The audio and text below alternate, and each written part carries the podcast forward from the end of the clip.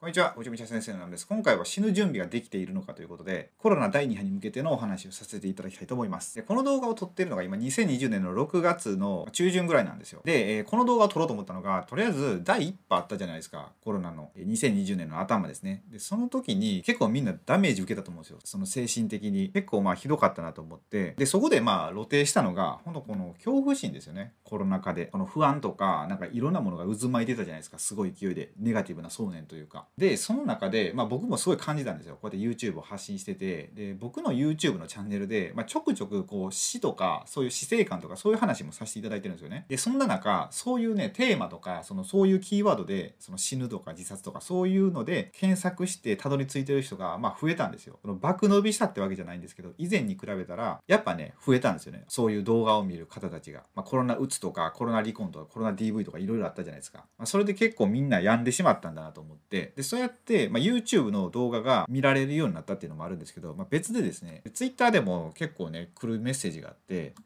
あこれはさっきの話ですね。この次ですね。そう、こうやって倒産しそうですとか、あの、その闘病とか、あと離婚しますとか、もう死にたいとか、そういうメッセージが来たりするんですよ。その僕が扱ってるテーマが、その YouTube で。で YouTube の中で伸びるのって、絶対そのネガティブな方なんですよ。みんなが見る方って。なんかポジティブな方よりネガティブの方がやっぱ見たいじゃないですか、人間って。そのニュースとか見てても思いますけど、そういうメディア見てても、なんか嫌なニュースばっかしてないですか？なんかその前向きにならないような。それってのがみんなそういうのを見てしまうんですよね。別に求めてないんですけど、本当は心の底では求めてないんですけど、やっぱそういうのに反応しやすいんですよ。だからそうやって伸びていくっていうのがあって、で、僕のやっぱチャンネルでもそうなってるんですよね。そう、だからこういった DM が届くっていうのはそういう理由があるんですが、じゃあまあなんでこうなるかですよね。そのコロナがあったとしても、その、えー次ですかね。不安になる理由ですね。不安になる理由っていうのが、まあ、何かっていうと、まあ、結構武士道の話とかしていきたいんですけどね今日。で不安になるのはやっぱ自分の死と向き合えてないからっていうふうに思うんですよ僕は。僕って昔から死ぬっていうことと結構向き合ってたんですよね。まあ、自分が死のうって思った時もあったから死とは何ぞやみたいなことをまあ考えたわけですよ。そんなめっちゃ深掘りはしてないですけど死んだらどうなるかなみたいなことは考えたんですよね。その死後の世界とかは。そうだから死の準備ができてなかったらまあ不安なわけですよ。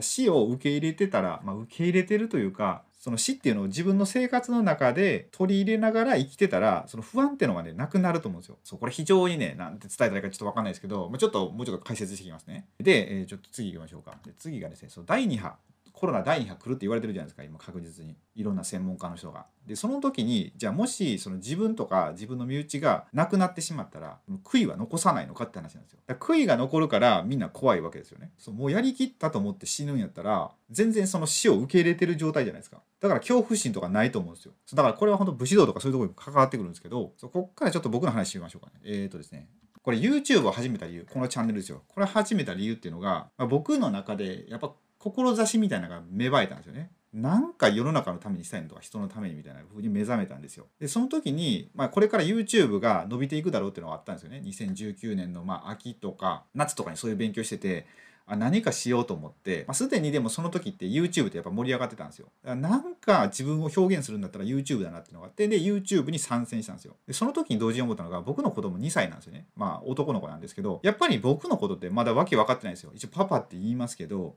僕っていう人間はまどういうもんか分かってないですよね。でもしじゃあ今僕が自分が死んだらですよ自分の子供は一体どういう人が父親だったのかっていうのは多分分からないまんま死んでいくと思うんですよ。まあ、僕普段メガネかけてるんですけどメガネかけたロン毛の人がなんとなくいたなぐらいの多分記憶ですよ。でずっと家にいたなそれぐらいの記憶しかないと思うんですよね。そうだから僕はどんな人間だったのかっていうのを、まあ、残す一つの媒体として使ってもいいんじゃないかって思ったんですよ。そうだから僕なんか結構生き方とか、まあ、最近こうビジネスのことを結構話したりしてるんですけど、まあ、ビジネスって言っても本当テクニック的なそういうことを話したりしつつ、まあ、一緒にどういうふうに生きていったらいいのかとかそういうことを伝えていってるんですよね。まあ、日本をどうしたいとか世界をどうしたいとかで本当に幸せに生きるためにはどうしたらいいのかとか、まあ、なんかいろんなことをまあ融合して話してるわけですよ。でそしたら自分の子供がじゃあ僕の YouTube まだその時 YouTube が残ってたとして見てくれたらあこんな風に生きてたんや自分の父親はって思ってもしかしたらこの僕の意思みたいなのを引き継いでくれるかもしれないじゃないですか。日本をなんかもうちょっと良くしたいなとか病んでる人を救いたいなとかそういうのもあって YouTube をするようになったっていうのはあるんですよ。そうだから、まあ、悔いは残したくなかったんですよね。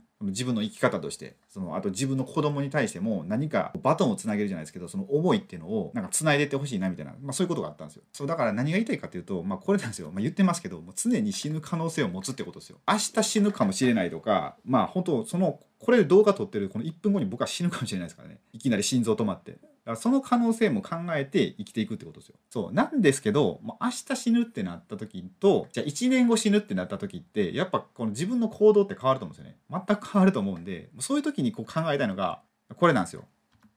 これ半年ぐらいに死ぬぐらいの感覚で 僕生きてるんですよね。明日死ぬってなったら結構お世話になった人にみんなちょっと挨拶に行きたいなって思うんですよ。あともうあまりにも時間なかったらもう家族でいるか。そそれだとちょっと生き方違うかなと思うんですよ。もちろん明日死ぬってなった時にその今目の前にいる人にどういった言葉を残せたとかそういう思いは一応持ってるんですけどもうちょっと広い目で見て半年後ぐらい半年後ぐらいにじゃあ死ぬっていう風に設定してて、まあ、僕は生きてたりするんですよ。その設定がない時とある時と、まあ、同じかなっていう生き方が。で僕って多分ね半年後に死ぬんだったら多分同じような生き方してるんですよ。そのもうベッドで寝たきりとかだったとしてもなんか YouTube でそのベッドの上で何か動画撮って YouTube で多分喋ってると思うんですよね。その今の現状とかなんか今まで自分の経験とか失敗談とかいろいろ喋ってると思うんですよ。そうだから僕結構ね死っていうのを常に考えてるんですよね。1日1回ぐらい考えてるんじゃないですかね。僕車で京都とか大阪とか、まあ、名古屋、まあ、名古屋は最近行ってないですけど、まあ、ちょっと遠出する時あるじゃないですか。この1時間以上かけてどっか行く時とかって。そういう時って出発する前って大体僕家の掃除をちょっとするんですよねそうもし死んだ時に部屋が汚かったら嫌だなみたいな感じがあってちょっと掃除するようにしたりしてるんですけどそれってやっぱ車って安全そうであれめっちゃ危なくないですか？あんな鉄の塊が高速だったら100キロ以上でブンブン走ってるんですよで僕たまにね居眠り運転みたいなしちゃうんですよそしたら死ぬじゃないですか多分。でそうなった時に、まあ、よう今まで生きてるなって思うんですけどって考えたら僕いつ死んでもおかしくないなっていう感じなんですよ。そうやって考えていくと結構生き方って変わってくるよねっていう、まあ、そういう感じなんですよね。だからそれも結構こう武士道に通じていくみたいな。だって武士っていつ死ぬかわからないじゃないですか。いきなりこうバーって切られるかもしれないし。で昔の人ってもっとこう病でね死んでいく方とかも多かったんで、まあ、より死が近くにあったと思うんですよ。で、えー、これでですね、まあ、どうするかっていうと、まあ、死に方を決めると生き方が定まるっていうのがあるんですよね。これって僕に歴史とか武士道を教えてもらってる先生が言ってたね言葉なんですけど、まあ、これは本当そうだなと思って今どうやって生きようっていうの分かんないじゃないですか生き方が定まらないっていう人いると思うんですよ。僕も昔そうやったんですけどそしたら逆に死に方を考えるとどういうふうに自分は死にたいのかみたいなそこから逆算してたら今の生き方が定まるってことになりますよね。僕って、まあ、何か世のため人のためぐらいにちょっと行きたいなとかって思ったんですよ。まあ、この武士道ビジネスっていうぐらいなんで、まあ、お金もこう稼ぎながらそういう人間性とかを高めてなんか人に影響できたらなって思ってるんですけどだから死んだ時にだから死ぬほんと直前1分ぐらい前にあ自分ってやれるだけのことはやったなと思って死のうと思ってるんですよね。そうそうやって一応死に方を決めてるんで今の生き方じゃあじゃあそうやって死んでいくために自分は今どうやって生きていこうみたいな風にこう定まっていくってことなんですよ。そうだからねそのコロナでもじゃあコロナの話ちょっとしましょうかね。コロナでこの僕が死ぬとするじゃないですか。でそしたら、まあ、僕痛いのとか苦しいのは嫌なんですけど、まあ、死んだら死んだらしゃあないわと思うんですよ。でそのしゃあないわって思うのはその武士道とかって結構こう自然とかそういうこうなんて言ったらいいかなもう本当に、自然なんですよ武士道って、まあ、武士の生き方ってこれ全然伝わらないんですけどこれちょっと伝えるの難しいんですけどだから生きるも死ぬも全部自然の中の一部なんですよね。で僕としてはですよこの地球っていうものって、その意志があるみたいなふうに思ってるんですよ。でもうこの地球に必要ない人は死んでいくし必要な人は残されるみたいな、そういう考え方を持ってるんですよ僕、まあ、武士道をまた話す時に、まあ、そういうとこ喋りたいんですけど、まあ、そういうふうに思ってるんですよ。っていうことはじゃあコロナで僕が死んでいくってことはもう僕が今のこの地球上でのお役目役割っていうのは終わったんだなって思うんですよ。でも生き残ってるってことはやっぱそれなりに役目があると。今のこの社会で。だからなんか使命みたいなのをこう全うして生きないとダメだなって感じなんですよね。そうだから誰か人が死ぬ時ってその人の役割がもう終わった時だっていうふうに考えてたらなんかその恐怖心とかそういうのはねちょっとなくなっていくと思うんですよね。そうさっきも言いましたけどその痛いとかは嫌なんですよ僕。もう痛いのとかは本当嫌でもう痛み止めとか打ちまくってくれって感じなんですけどもしそれ死ぬんやったら。